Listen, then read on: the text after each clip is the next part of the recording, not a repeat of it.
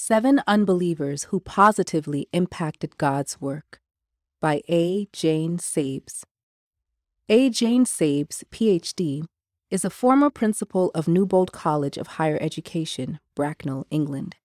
She is a certified chaplain residing in Oklahoma, United States.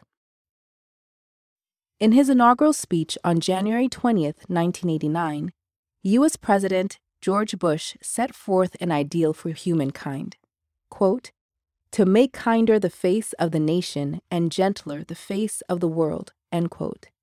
Yet today, we hear of unprovoked hostility towards Asians and blacks. We hear of anti-Semitic attacks on Jewish synagogues, homes, and businesses. We hear of domestic terrorism targeting schools, shops, and cinemas. Societies are violently divided over who should lead their countries, and heated debates swirl around immigration, whether to open wide the door to those in desperate political and economic situations, or build an impenetrable wall, impossible to breach. I have recently begun asking myself, what is the source, the beginning of this, quote-unquote, us versus them thinking? True.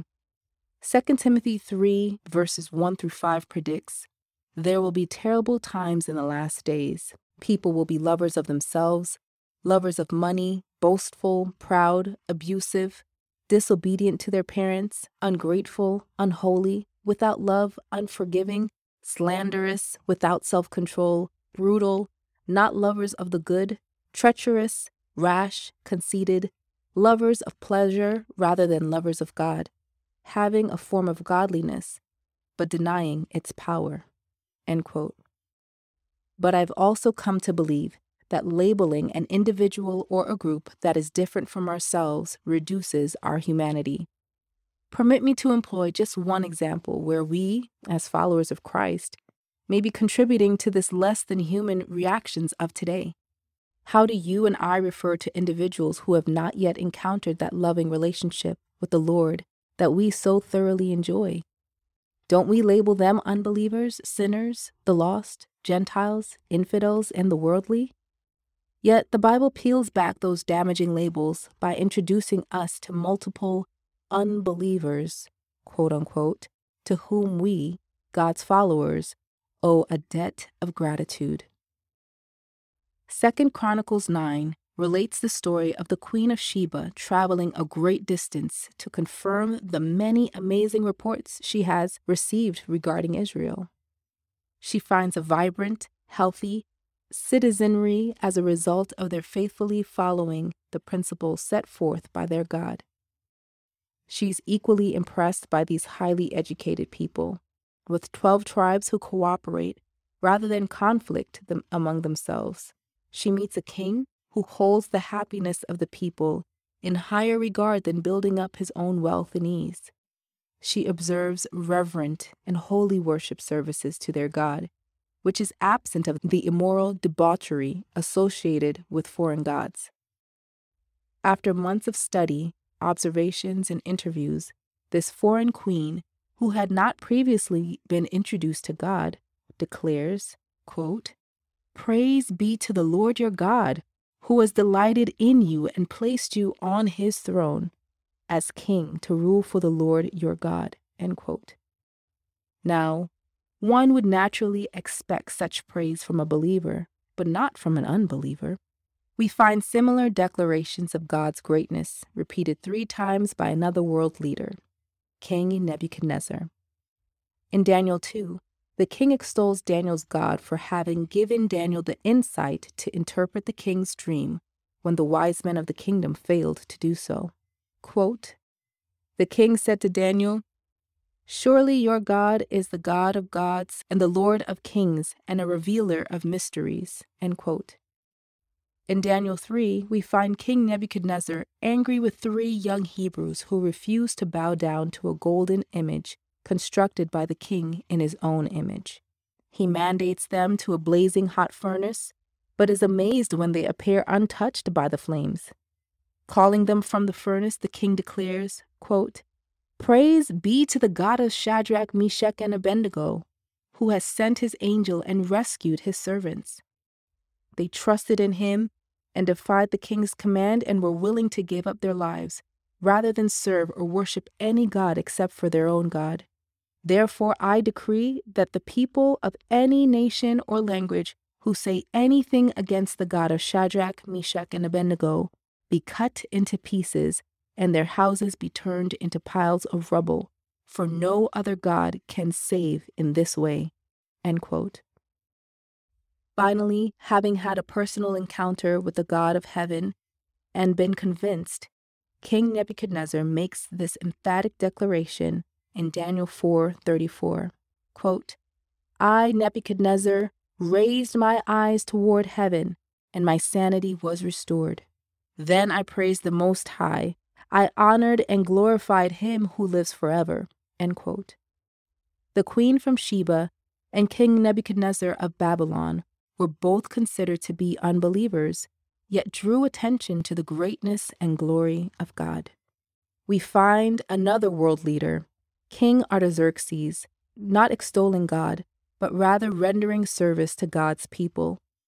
The story is recorded in Nehemiah 2. Jerusalem was in rubble. Nehemiah, a trusted member of the palace staff, explains to the king how Jerusalem, the sacred city of God, needed to be restored, and no one was stepping forward to undertake the massive project. A discussion ensues, and the king grants Nehemiah a leave of absence so that he can kickstart Jerusalem's restoration. The king not only grants Nehemiah an extended leave of absence, but also offers timber from his personal forest for the reconstruction effort, a military escort, and letters to the leaders of foreign nations through which Nehemiah must pass to reach his destination. But is this responsibility of guarding God's work left to the rich and powerful? Consider Elijah being instructed to seek housing from a Gentile, the widow of Zarephath.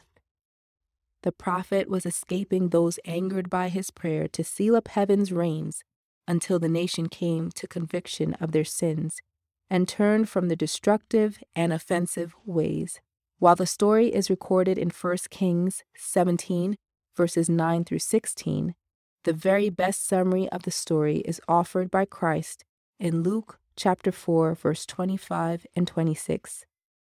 Jesus said to the crowd, quote, "There were many widows in Israel in Elijah's time, when the sky was shut for 3.5 years, and there was a severe famine throughout the land.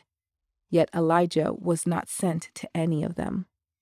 We cannot forget Rahab, a prostitute by trade, who provided physical protection to the Israelites coming to assess Jericho's military weak points prior to attacking.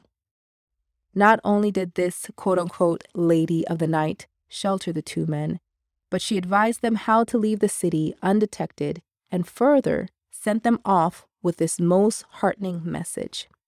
Quote, "Before the spies lay down for the night, she went up on the roof and said to them, 'I know that the Lord has given this land to you, and that a great fear of you has fallen on us, so that all who live in this country are melting in fear because of you. We have heard how the Lord dried up the water of the Red Sea for you when you came out of Egypt, and what you did to Sihon and Og, the two kings of the Amorites, east of the Jordan, whom you completely destroyed. When we heard of it, our hearts melted and everyone's courage failed because of you. For the Lord your God is God in heaven above and on earth below." End quote. Another individual whom one might not think to include in this grouping of idol worshippers, who nonetheless assumed a vital part of God's plan to save people and nations, is Potiphar. This captain of the guard purchased Joseph from the Ishmaelites and took the 17-year-old youth into his home. During the years that Joseph served in this household, Potiphar taught the lad the Egyptian language, customs, and culture. And due to Potiphar's governmental position, Joseph was afforded multiple occasions to meet other high-ranking officials. And of course, Scripture informs us that this young slave became so trusted that he was given ever-increasing administrative responsibilities, all of which would prepare Joseph to someday comfortably assume the position of prime minister. There are other examples of non-followers of God serving respectably in God's cause. The last individual we will encounter is the Ephesian city clerk.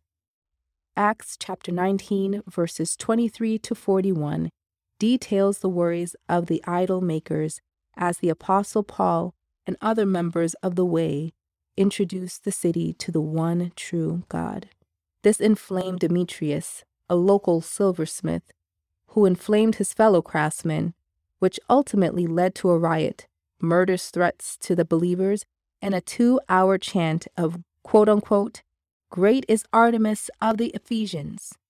The entire city was in an uproar, but eventually, quote, the city clerk quieted the crowd and said, "Men of Ephesus, doesn't all the world know that the city of Ephesus is the guardian of the temple of the great Artemis and of her image which fell from heaven?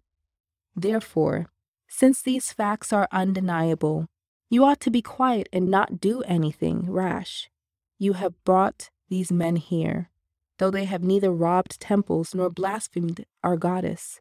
If then Demetrius and his fellow craftsmen have a grievance against anybody, the courts are open, and there are proconsuls. They can press charges. If there is anything further you want to bring up, it must be settled in a legal assembly.